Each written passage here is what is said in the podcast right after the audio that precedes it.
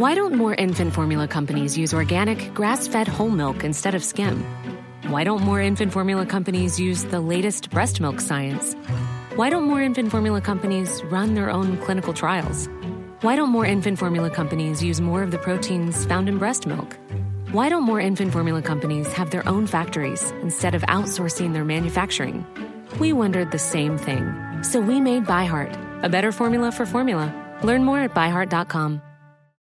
Millions of people have lost weight with personalized plans from Noom, like Evan, who can't stand salads and still lost 50 pounds. Salads, generally, for most people, are the easy button, right? For me, that wasn't an option. I never really was a salad guy. That's just not who I am. But Noom worked for me. Get your personalized plan today at Noom.com. Real Noom user compensated to provide their story. In four weeks, the typical Noom user can expect to lose one to two pounds per week. Individual results may vary.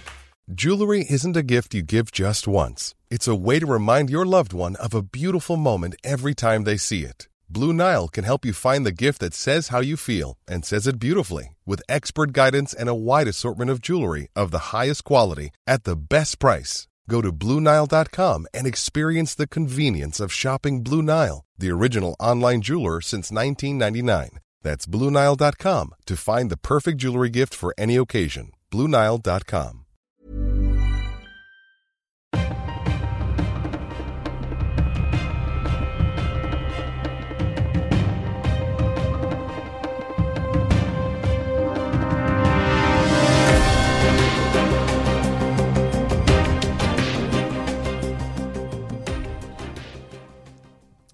Sådär, då säger vi eh, än en gång mycket varmt välkomna till ett nytt avsnitt av dagens Juridikpodden. Det första så att säga riktiga avsnittet efter en eh, lång julledighet där vi har eh, skickat ut bäst of avsnitt och sen ett lite raspigt distansinspelat avsnitt näst, förra veckan. Men nu är vi tillbaka Stefan, hur mår du? Jag mår bra, sitter i studion med dig och det är första gången på några veckor efter ett antal dekadenta veckor med julmat och, och julöl och nubbe och firande av nyåret med olika typer av maträtter och drycker som inte alltid är främjande utav ens hälsa.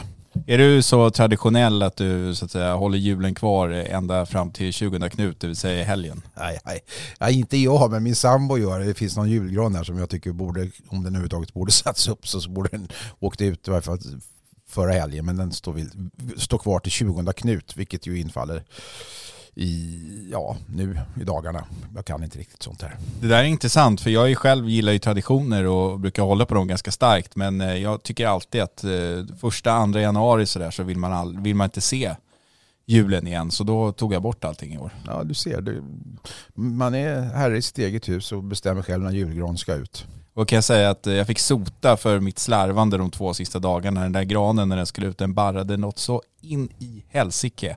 Så att eh, jag fick sopa och dammsuga i två och en halv timme sen. Men det var det värt. Ja, det kan det vara. Den veckan den fick stå där för 900 kronor. Så att eh, ja, ja, det var härligt. Vi har en så kallad artificiell julgran. Nej, nu drar jag ner din mick snart. Nej, men det kan ju vara en tradition som nej, lever vidare nej, i julgran. men att man då inte tycker att det ska vara så mycket huggande av smågranar i naturen. Ja, ja. Ja Okej, det går vidare. vi släpper det. Det känns som att eh, innan vi tryckte på mikrofonen här så hade vi svårt att komma på vad den nya riksbankschefen eh, hette och vi gick framåt, Erik, Martin, Thomas kom vi fram till att han heter Erik och nu eh, har vi suttit här och pratat om vinyl, julgranar versus riktiga granar. Det är skönt, nu slänger vi ut den här julen en gång för alla och går vidare. Och, Man kan säga att det är aldrig någon ty pinsamma tystnader när vi sitter och, nej, det är inget problem. pratar. Nej. nej, det är inget problem.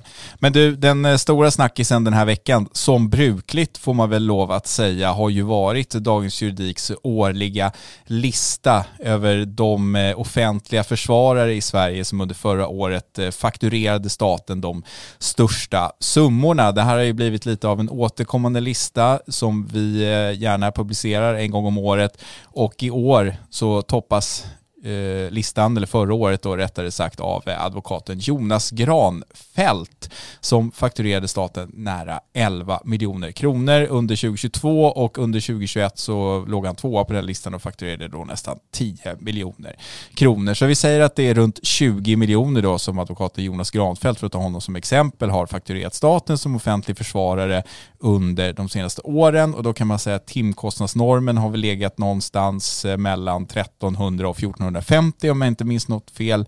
Så att antalet timmar som krävs att man arbetar för att komma upp i de summorna, det kan han ju inte ha arbetat, eller hur Stefan? Nej, det kan han inte för att börjar man räkna ut hur många timmar det finns på ett år och hur många timmar man eh, kan arbeta och vara verksam i domstolar och vid polisförhör och inläsning av förundersökningsprotokoll och liknande så, så är det naturligtvis med största sannolikhet så. Jag vet inte i det här fallet men det kan inte vara ett personligt eh, utfört arbete utifrån personligt åtagande som ju faktiskt de här uppdragen som offentliga biträden eh, är. Nej, och vi ska för tydlighetens skull, vi ska inte sitta här och slakta Jonas Granfeldt. Vi kan säga att han fakturerade 10,9 miljoner. Tvåa på listan hamnade Joel Apsic. Han fakturerade 8,4 miljoner kronor. Trea Ivan Fialdini 7,9 miljoner.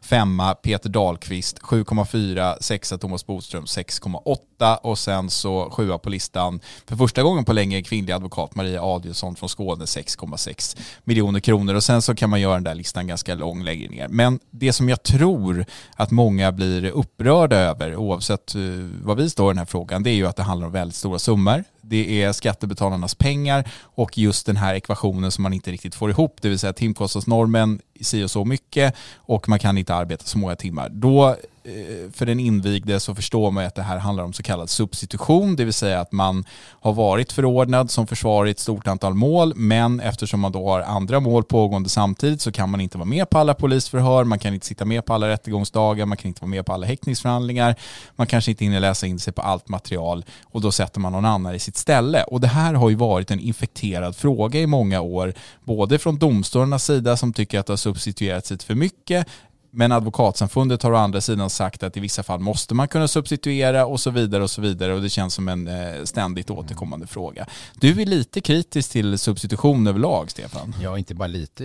Alltså, jag är inte kritisk till att det finns en företeelse utan i den omfattning det utnyttjas. Jag tycker bara för tydlighetens skull och till undvikande av varje missförstånd att, att det här är en generell diskussion. Det här tar nu inte sikte på någon av de advokater som du räknade upp. Som Nej, den tar sikte på listan i sig. Eh, eller på fenomenet substitution. Och där, där är det tanken från början att det är klart du måste kunna skicka någon annan i ditt ställe. Om det är fullständigt uteslutet att du kan uppträda i, i det sammanhang som du har åtagit dig att egentligen uppträda i. Men eh, det är inte tanken tänkt att det här ska kunna användas som någon form av affärsverksamhet där man åtar sig uppdrag på löpande band för att man har ett gott namn och sen så lägger man det vidare på en advokatkollega eller på en biträdande jurist som sen utför arbetet och sen så kan du därmed komma upp i ett stort antal timmar som faktureras eh, så att säga, en masse. Eh, det är inte tanken och jag, mina tankar kring det här är, är mindre ekonomiska. Jag är ju av den uppfattningen att rättssäkerhet och rättsstaten måste få kosta, inte minst på den sida som sitter till, till, som rättssäkerhetens grindvakt, det vill säga advokatsidan. Så pengarna i sig är liksom inte någonting som, som skaver mig och jag ligger sömnlös för. Däremot så är principer i de här sammanhangen väldigt viktiga och en princip som då rimmar illa med substitutionen som, som välutnyttjad eller överutnyttjad eh, metod, om vi nu kallar för det, för att tjäna pengar, det är att klienten ska kunna förvänta sig att få den advokat som man faktiskt anlitar, vare sig det är ett offentligt biträde eller eh, i något annat sammanhang. Och eh, att, att vara advokat, inte minst förordna som, som offentligt biträde eller offentlig försvarare, är ett, ett i grund och botten strikt personligt uppdrag som du får därför att du är klienten har gott förtroende för dig. Och att frångå det genom att sätta någon annan i sitt ställe det innebär i, i praktiken att man säger att det spelar inte så stor roll. Jag är eh, en advokat, en advokat, en advokat, en advokat och kanske till och med en advokat, en biträdande jurist plötsligt. Då spelar det ingen roll om man har byggt upp ett gott varumärke och renommé i, i, i branschen så att säga. Och det är det jag tycker att i, i många fall, pratar än en gång generellt, när man ser de här substitutionerna så, så, kan jag reagera på att det där var nog inte vad klienten ville. Och om det var så att det inte var vad klienten ville, då är det i grund och botten någonting som är fel om det sker vid ett stort antal tillfällen. Oavsett vad man tycker om substitution så är det ju ett faktum att för att man ska få substituera så ska ju det godkännas av domstolarna. Och då kan man ju ställa sig frågan, om det nu är så, låt oss utgå ifrån att det ibland substitueras lite för mycket bland vissa försvarare och även målsägandebiträden, men rättsliga biträden så då kanske det är domstolarna som ska kritiseras här. Är det rimligt att domstolarna accepterar att advokater substituerar i så stor utsträckning som de faktiskt gör? Då hade vi en enkät Eh, utfrågning bland lagmännen på nästan alla domstolar eller tingsrätter i Sverige förra året där vi frågade vad de tyckte om substitution. Och då var det många som sa att vi gillar inte alls men vi känner oss många gånger tvingade, advokaterna tar på sig alldeles för många uppdrag, det finns risk att klienten hamnar i kläm, rättegångar ska genomföras inom skälig tid, då har man kanske inget val än att substituera. Och då kan man fråga sig, ska, man god, alltså, ska vi skattebetalare godta den, om jag får kalla det slappheten från mm. domstolarnas sida när man så att säga på löpande band godkänner substitutionen? Nej, det ska vi inte göra. De är någon form av representant. Det är de som bestämmer. Ja, alltså, de, de här som... försvararna kan ju bara säga, jag har jobbat si och så många timmar med det här målet, jag vill ha betalt för det.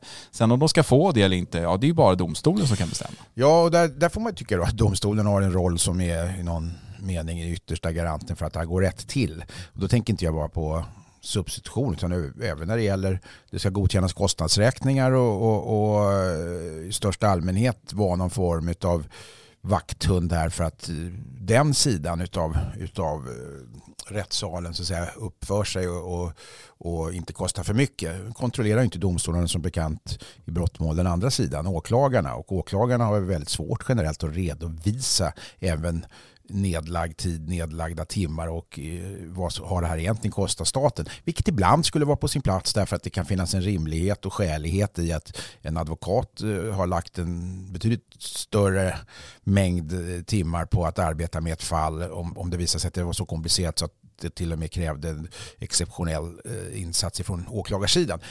Jag hör att jag lämnar ämnet lite grann, men eh, svaret på frågan är att i det här fallet så är domstolarna kontrollanten som är satt att göra det. Och i det här fallet med substitution så är tanken att det ska tillämpas då med viss, om inte stor restriktivitet. Och det kanske man inte alltid har levt upp till, så kan vi säga. Nej, och så kan man säga att jämfört med, med 2021 då så, så minskade ju statens utgifter för både försvar och målsägarbiträden med 116 miljoner om man eh, ska tro Dagens Industri och Lasse Wierup, vilket jag tror.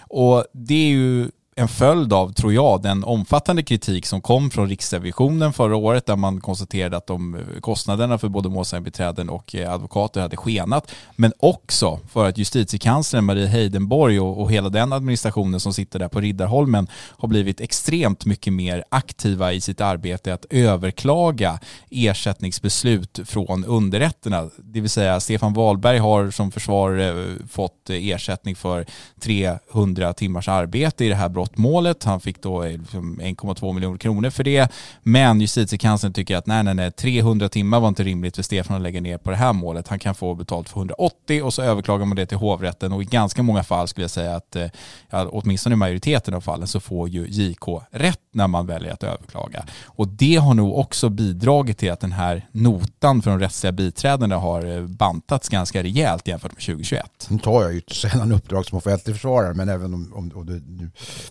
jag använder mig som exempel där.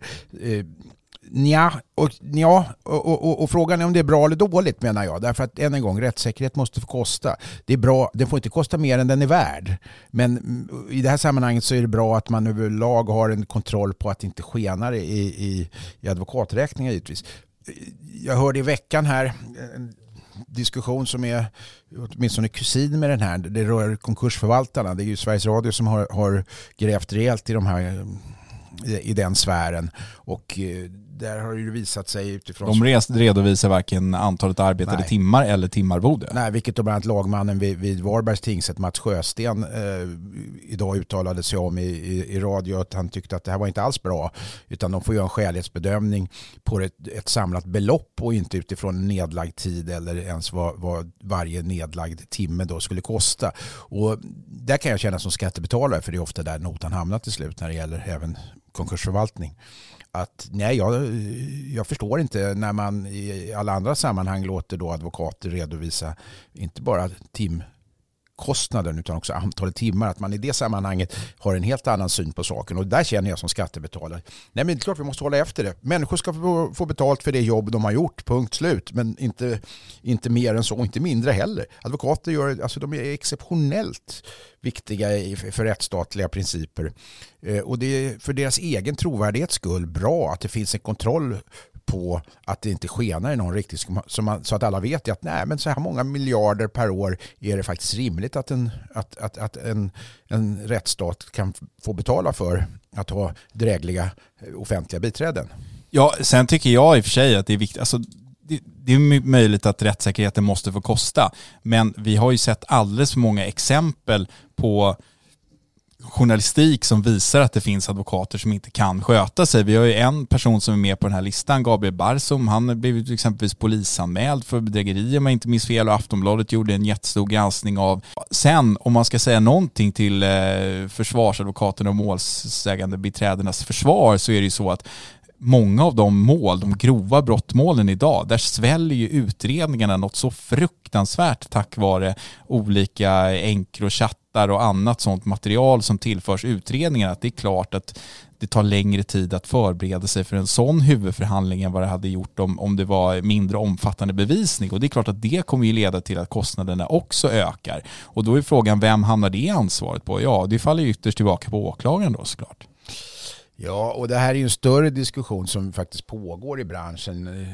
Eh, säga, både öppet men ännu mer tycker jag mm, inte bakom lyckta dörrar så i alla fall i mindre sällskap om jag uttrycker mig så. Det vill säga vart är vi på väg när vi ser allt fler stora mål som handläggs, alltså mastodontmål som i sin tur kostar ekonomiskt sett väldigt, väldigt stora pengar. Ja, jag säger rättssäkerhet måste få kosta, även lagföring måste naturligtvis få kosta, rättsväsendet måste få kosta pengar. Men det är klart att om man tidigare hade man har hört lite mer erfarna domare, jag tror det var Anders Hagsgård eh, som är, är, är president nere i Göteborg som, som pratade om att när han var ung så var, var det ett stort mål om man hade fem rättegångsdagar. Idag kan vi ju se rättegångar som har, har 55 rättegångsdagar eller 105 rättegångsdagar. Va? Och, och, det är klart att när det här då ska kosta på både den ena sidan som då inte redovisas eh, och dessutom ska det kosta hos domstolen vilket inte heller redovisas vad ett sådant mål kostar med administration och, och domare. Och därutöver ska det då kosta på, på den tilltalades, eller de tilltalades sida med försvarare eh, på ett sätt som då gör att de här kostnaderna till slut börjar bli inte marginella utan en enda rättegång kan ta en icke oansenlig andel av dem, den pott eh, som är avsatt för offentliga försvarare generellt. Och det är klart att det här, jag säger inte varken bu eller bä egentligen. Jag bara konstaterar att det är så och att man får ta sig en rejäl funderare på om det finns en möjlighet att avgränsa målen från, precis som du säger, åklagarnas sida när vi ser de här. Man kan hålla på hur länge som helst i många sådana bedrägerihärvor och assistansmål och så vidare. Jag säger inte att det är fel att man gör det. Jag säger bara att man måste ta sig en funderare på är det rimligt att försöka lagföra så många, många, många brott som ännu inte är utredda som möjligt när vi ändå till slut vet att man på den mer vardags och mängdbrottsliga sidan faktiskt förundersökningsbegränsar åtalsunderlåter bort en hel del av just processekonomiska skäl. Som avslutning tycker jag att man eh, måste säga i alla fall att de här eh, alla offentliga försvarare som får eh, liksom skattebetalarnas pengar betalda till sig för sitt arbete som ersättning, de måste tålas att granskas. Det är bra att vi, även Dagens Industri och andra medier så att säga, gör de här listorna för jag tycker att det är viktigt att, att visa upp för läsare och allmänhet liksom hur stora summor det är varje år som betalas ut eh, från staten till, i form av ersättning till offentliga försvarare och målsägarbiträden. Sen kan man tycka precis som man vill om det är för mycket eller för lite eller att det är fusk eller inte fusk och för mycket substitution eller för lite substitution. Men, men det här ska granskas precis som alla andra skattepengar som betalas ut. Punkt.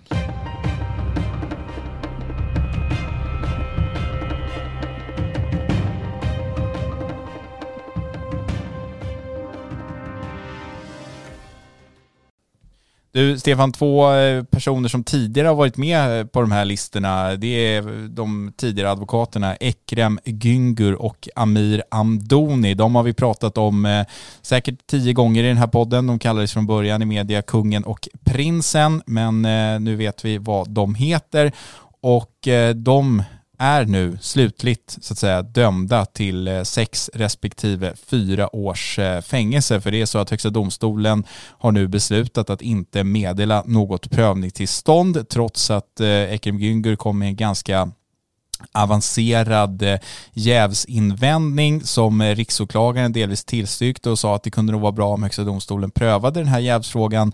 Men icke sa Nicke, justitierådet där sa att eh, så blir det inte utan eh, nu står hovrättens dom fast. Och eh, det här är ju en följetong som sagt som inte bara vi har rapporterat ymnigt om utan även andra. Och nu när sista ordet lite är sagt, vad, vad är dina tankar? Alltså mina tankar kring Högsta domstolen i det här sammanhanget är som de brukar vara. Att Högsta domstolen är en närmast extraordinär instans och vi har inte tre treinstanssystemet utan ett tvåinstanssystem. Sen att alla som på ett eller annat sätt drabbas väldigt hårt av domar som de döms, alltså domar som, som, som eh, de får över sig eh, försöker få det till treinstanssystem. Det, det är till och med så Högsta domstolens ordförande Anders Eka eh, vid något tillfälle förklarade att han hade full förståelse för att man faktiskt försökte göra det när det handlar om väldigt stora värden i ens liv eh, som går om intet om en dom vinner lagakraft. Så är det till syvende och sist så att, att eh, jag tror vi pratade om det på tidigare, att, att, att sannolikheten för att HD skulle lyfta det trots allt statistiskt sett var, var väldigt låg. Ja, nu sitter vi här med en lagakraftvunnen dom i, från, från hovrätten.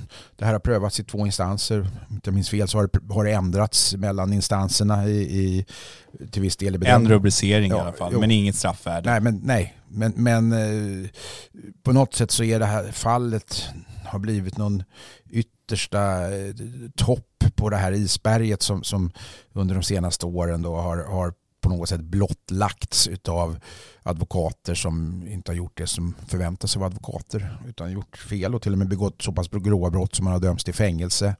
Jag hoppas att det stämt till eftertanke. Jag hoppas att det här är någonting som branschen tar till sig. Jag hoppas att alla trots allt förstår det som jag har tjatat om här i alla poddar. Detta är trots allt en liten, liten klick bland 6 000 advokater totalt i, i riket. Men det är så pass många att man inte kan säga att det är ett enstaka misstag i arbetet utan att det kanske finns något litet systemfel som man bör se över.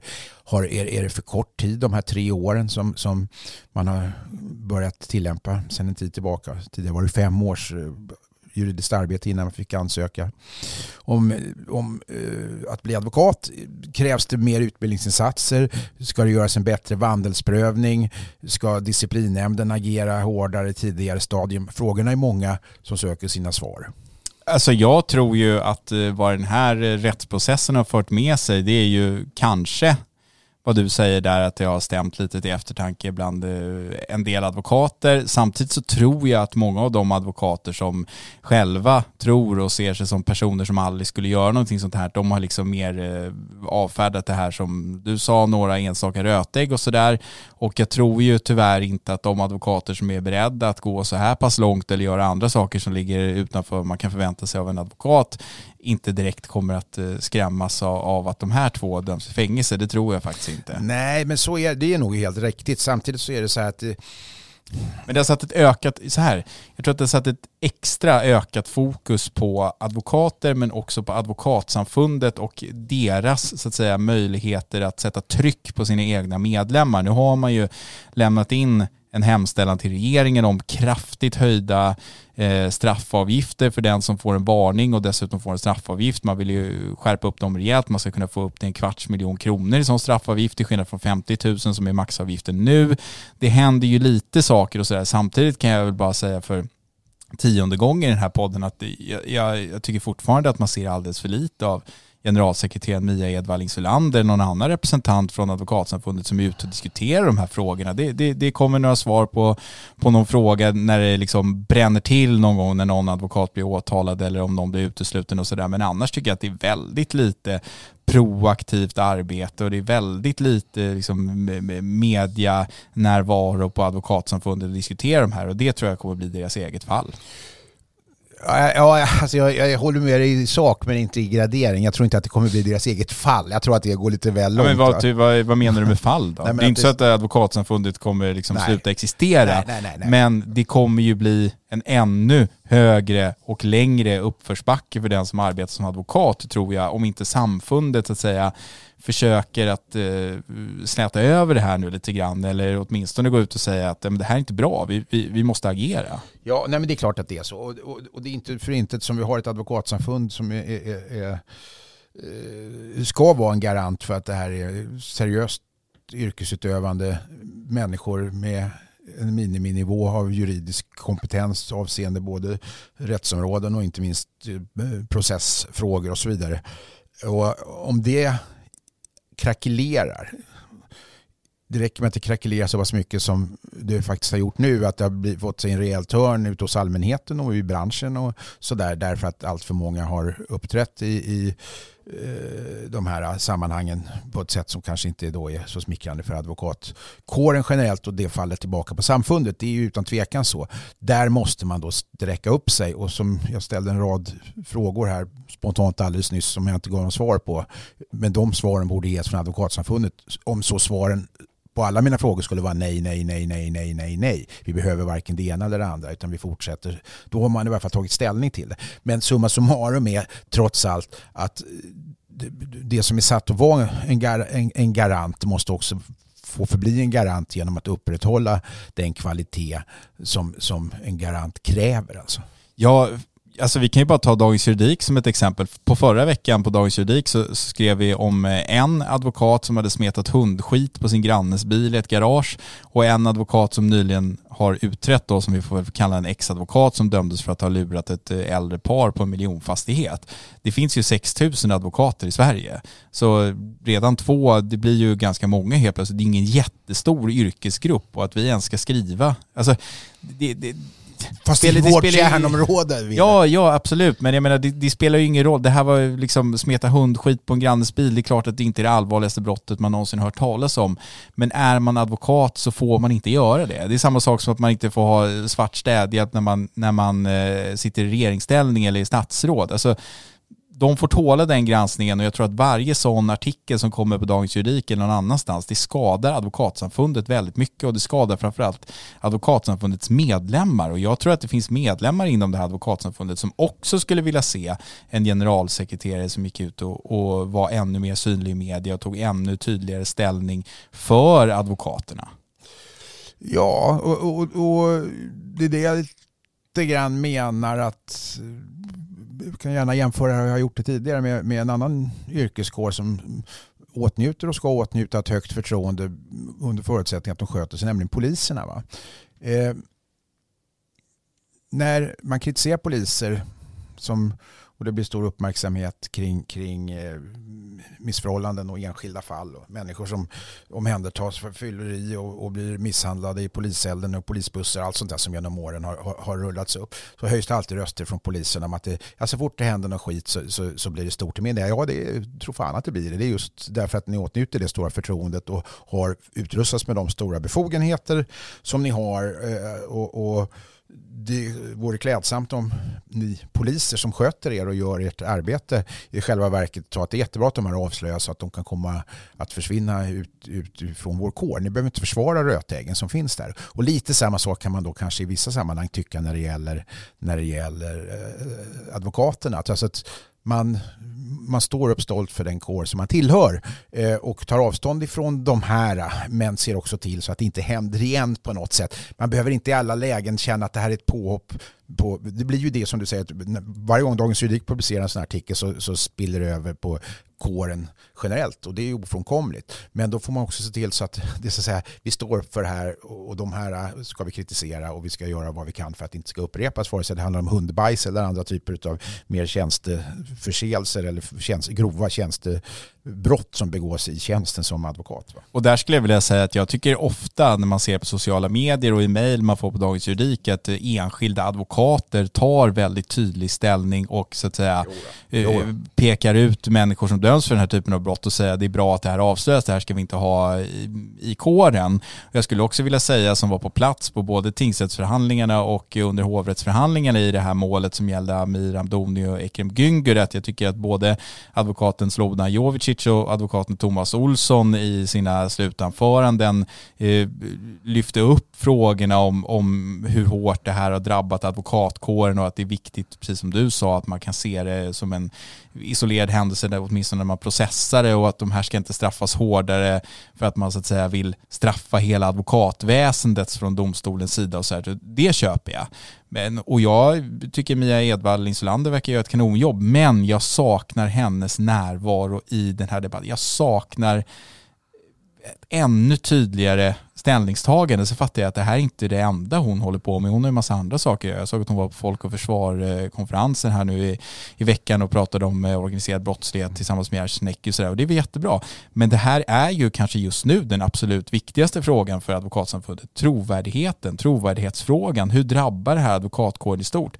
Jag, jag, jag, tror inte man ska underskatta den. Alltså.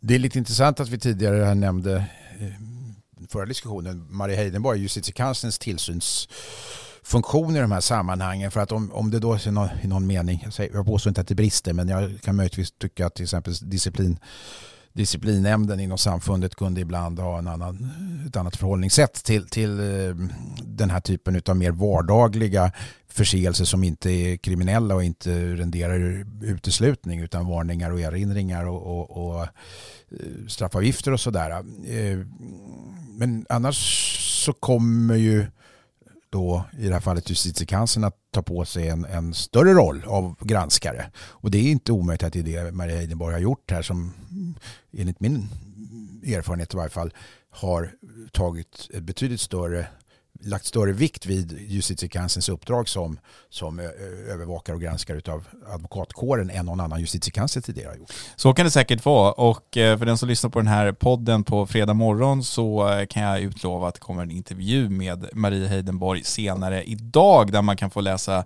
lite om hennes tankar kring det här med ersättningar till rättsliga biträden och sådär. Så att eh, den tycker jag att ni ska läsa.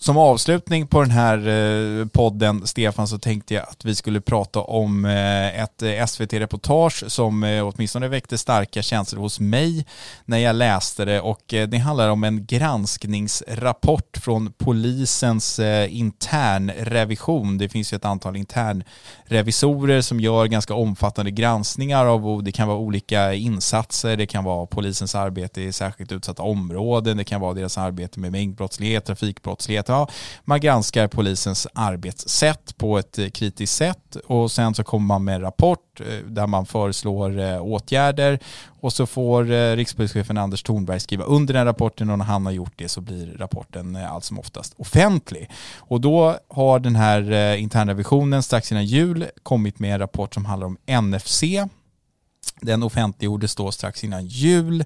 Eh, den hade gjorts av tre, enligt SVT, då erfarna revisorer, internrevisorer, men kom att ändras efter kritiska synpunkter från eh, myndighetschefen på NFC, Helena Trolläng. Och eh, det resulterade i att ingen av de här tre revisorerna vill ha sitt namn på den här rapporten. Den är inte underskriven av någon revisor. Intressant att veta är också att Helena Trolläng kom att anmälas till eh, polisens särskilda utredningar, vilket SU-chefen då bekräftar för SVT.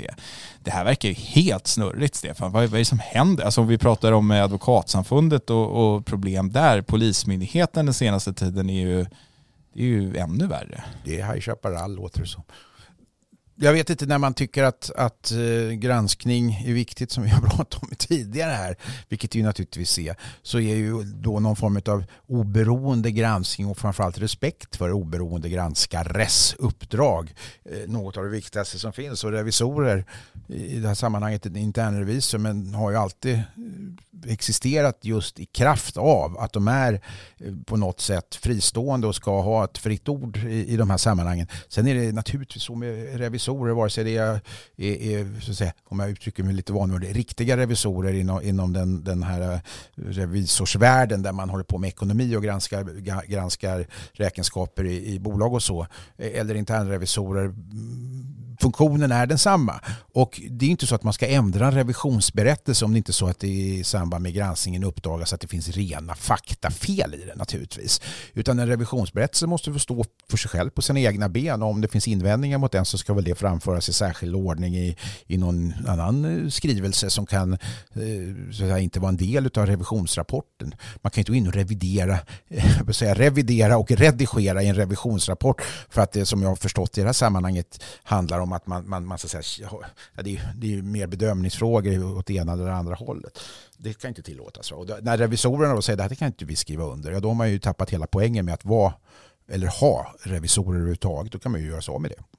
Men blir inte det här bara ett jättetydligt tecken på att det är någonting som inte står riktigt rätt till på Nationell forensiskt centrum? För jag menar, om man som chef på NFC hävdar att de här internrevisorerna enligt den här SVT-artikeln då skulle ha varit eh, partiska åt något annat håll. Jag vet inte, alltså deras uppgift är ju att kritiskt granska hur myndigheten arbetar och får man då på papper att det här fungerar inte riktigt som det var tänkt, då är väl det snyggaste sättet att acceptera det och sen så får man väl eh, arbeta efter de här åtgärdsförslagen som Anders Thornberg, då, rikspolischefen, beslutar om. Man kan inte hålla på och ställa till en scen och börja skrika och gapa och säga att det, det, här, är, det här kan inte stämma, ni är alldeles för kritiska. Men till saken hör ju då att internrevisionens chef eh, gick den här NFC-chefen Helena Trolling till mötes och ändrade ju i revisorsrapporten i efterhand, vilket då föranledde att de inte ville skriva under de här revisorerna som har gjort granskningen. Så det är ju också allvarligt kan jag tycka.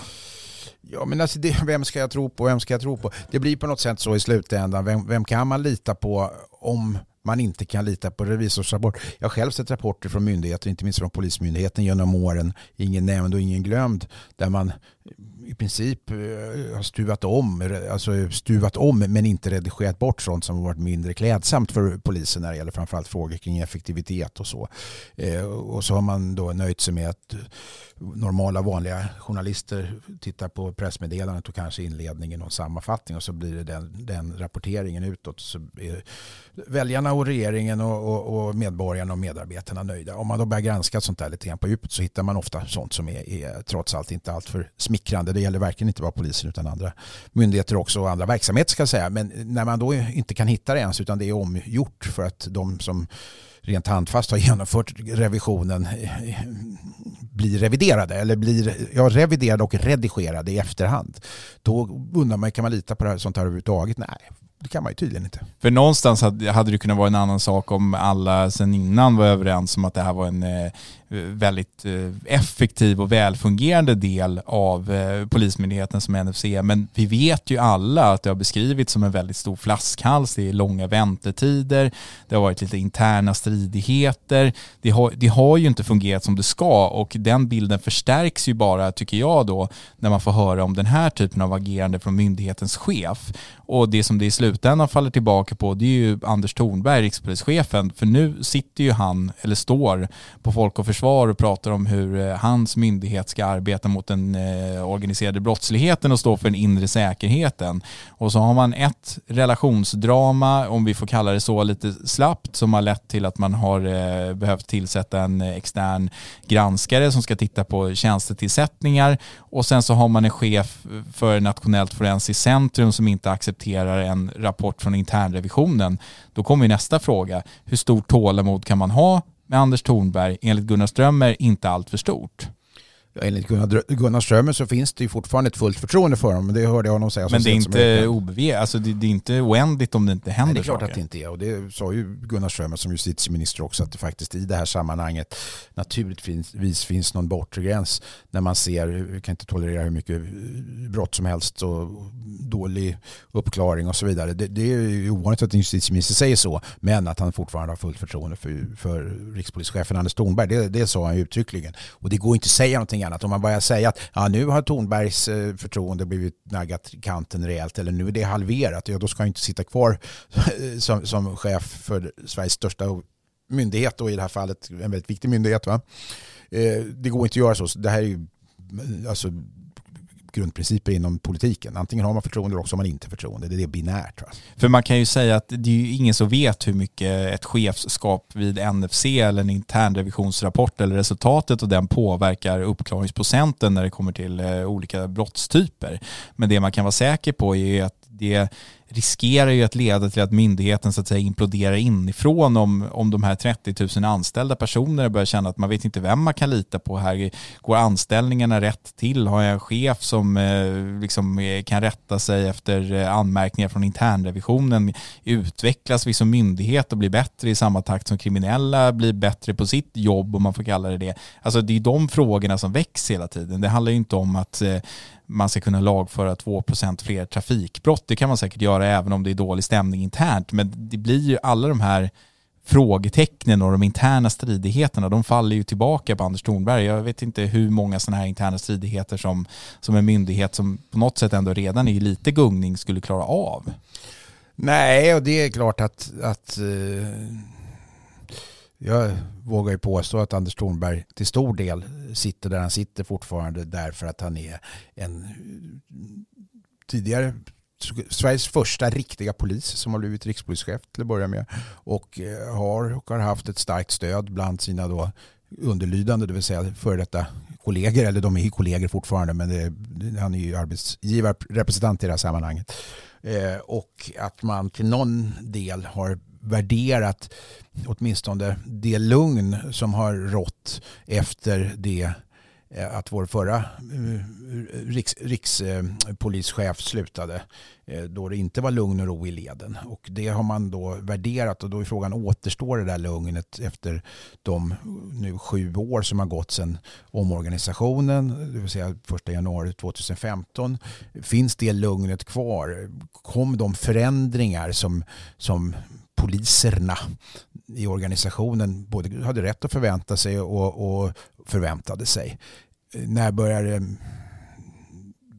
det svaja rejält i leden igen beträffande ledningen. Va? Och det här, är, det, det här är en fråga som ingen egentligen kan svara på men vi som sitter mitt i det här och, och har tentakler i både regeringskansliet, justitiedepartementet och i polishuset vet att gungningarna har redan börjat kanske till och med för något år sedan eller så. Det pratas rätt mycket om, om, om varför händer inget och det är värre nu än någonsin. Och man kan inte längre skylla på att omorganisationen eh, har barnsjukdomar för den har funnits där i sju år och så vidare. Det här är ju stora problem för svensk polis för man kan ju ibland höra människor som säger att eh, personer som har invandrat till Sverige kommer från en annan bakgrund och har ett annat typ av förhållningssätt till den eh, nationella polisen än vad vi har här i Sverige. Det finns ju garanterat eh, polismyndigheter utomlands som är betydligt mer eh, vad ska man säga, eh, lättmutade. Det finns ju korruption och, och, och så vidare. Men om vi nu i Sverige inte har så många mutkolvar som poliser så kanske det här är en av de sakerna som kan leda till att förtroendet minskar kraftigt för polisen. Interna stridigheter och allt vad det nu må vara. Och det är ju allvarligt om det allmänna förtroendet minskar. Det gör ju, det såg vi i en Aftonbladet-undersökning här i veckan, att det minskar ju. Förtroendet minskar. Fast det är ändå fortfarande högt förhållandevis. Absolut, men hur länge är det det då? Alltså det kanske inte är det hur länge som helst. Men jag tror att det är så att vanliga människor, alltså skattebetalare och de som där ute ska kunna förvänta sig både beskydd från polisen och utredningar och, och att statens våldsmonopol och, och sådär upprätthålls utav polisen. De när de svarar på de här enkätfrågorna och som ofta lyfts fram just att de har ett högt förtroende så, så tar man många gånger avstamp i och sikte på den enskilde polismannen och de här duktiga eh, tjejerna och killarna som, som arbetar inom polisen eh, och inte på den organism och, och larvfötter till, till, till småsteg som tas av den här stora kolossen och organismen i, i rätt eller fel riktning. Utan man, man tittar liksom på, ja, men det verkar vara duktiga killar. Så de, den yttre verksamheten fungerar när det väl smäller trots allt det kommer en polisbil. Va? Men att uppklaringen av vardags och mängdbrottsligheten ligger på någon, någon, eller ett par procent. Att, att, vi, att vi i allt större omfattning lever ett liv där vi faktiskt inte ser en polisbil. Annars än när man möjligtvis stoppas för att man har kört i bussfil eller lite för fort. Det sista var, var, var, var möjligtvis lite elakt. Egen erfarenhet? Nej, ja, bussfilen var faktiskt egen erfarenhet. Men, men en avslutande fråga här innan vi stänger podden. Nu har vi pratat om två olika organisationer, om vi får kalla dem det. Polismyndigheten å ena sidan Advokatsamfundet andra sidan. Det låter på dig som att du tror att allmänheten i stort har ett eh, stort förtroende för polismyndigheten, eller rättare sagt så här, för enskilda poliser och att det då, ja, precis, att det då liksom speglar sig i det, den förtroendesiffran som man ger myndigheten i stort. Men så tycks det kanske inte vara när det gäller advokatkåren, utan där är det snarare så att samfundet åker med och alla advokater åker med när några advokater beter sig illa eller agerar utanför de advokatetiska reglerna? Alltså till att börja med så tror jag inte att vanliga medborgare har samma relation till advokatsamfundet. Advokatkår. Fast det tror jag efter de senaste årens medierapportering. Nej, inte jämfört med polisen. Jag tror nej, faktiskt nej, inte nej, nej, okej, okay, absolut. Men, men, men ändå, det är klart att du har en poäng i det. Däremot så tror jag inte att den gemene man, gemene man vet vad polismyndigheten är. De vet vem Anders Thornberg är som rikspolischef. Men däremot så vet väldigt få vilken typ av organisation advokatsamfundet är och deras egentliga roll och man vet inte vem Mia är som sitter som generalsekreterare och ännu mindre vem som är ordförande på samma sätt för de är inte riktigt lika publika. Och jag har vid några tillfällen rättat i övrigt kloka och begåvade och välutbildade människor som på något sätt har trott att Advokatsamfundets generalsekreterare är chef över Sveriges advokater och sådär. Så lite, lite skillnad får man nog göra på de här två organisationerna. Men för all del, i sak så har du naturligtvis rätt att man, man och det kanske beror just på att man inte har riktigt samma starka relation till advokatkåren som man har till polisväsendet. Att man då drar eh, alla över en kam i en enklare mening och det vet man ju hur advokater är. Och så är det så att väldigt många i Sverige inte ens kan skilja en brottmålsadvokat ifrån en, en, eh, affärsjurist som jobbar på en av de större affärsjuridiska byråerna trots att det är vanligare än att vara brottmålsadvokat. Jag, jag tror faktiskt att det är så. Det är, jag kan nog också, om jag får resonemangsvis vända på det, säga att det är klart att man kan skilja en ordningspolis eller en, eller en ingripande polis i uniform ifrån en kriminell kriminalpolis, det tror jag man kan. Men sen har man inte riktigt eh, koll i övrigt hur en polisorganisation fungerar, vilka funktioner som finns där. Eh, jag tror ytterst få människor som kan se när det till exempel en högre polischef då är ute i den så kallade verkligheten och satt på sig uniform, att det verkligen är som till exempel Linda Staff som är polismästare och, och var ute i, i, i verkligheten för att hålla sig ajour med det men inte var så kallad riktig polis då utifrån vad vi tidigare har diskuterat här. Jag kan ju se direkt på hennes axelklaffar att oj, här har vi en polismästare som är ute och, och åker radiobil medan kollegan bredvid bara, bara citat är en vanlig polisinspektör eller en polisassistent eh, och så vidare. Men det kan ju inte de flesta göra. Man ser liksom inte organisationen framför sig riktigt på det sättet som vi som jobbar och har jobbat i den här världen hela vårt liv, jag på att säga. Frågan är i alla fall intressant och eh, vi kanske har en framtida förtroendeundersökning att göra här på Dagens Juridik. Stefan, tiden springer som brukligt så rinner tiden iväg. Det var kul att se dig igen. Var kul att prata med dig, diskutera med dig och höra din allvetande kunskap, precis som vanligt. Jag tycker nog att du bidrar i större mån med, med, med det. Jag börjar bli lite gaggig hör jag ibland. Jag får be om ursäkt för det. Så ja, det var skönt att du sa det själv. Hörni, stort tack för att ni har lyssnat. Glöm inte att mejla oss på podden at dagensjuridik.se eller skicka ett mejl till mejl Stefan William Eriksson, eh, William.Eriksson dagsjuridik i alla fall. Min mejladress Stefans hittar ni säkert också. Vi hörs om en vecka igen. Adjö!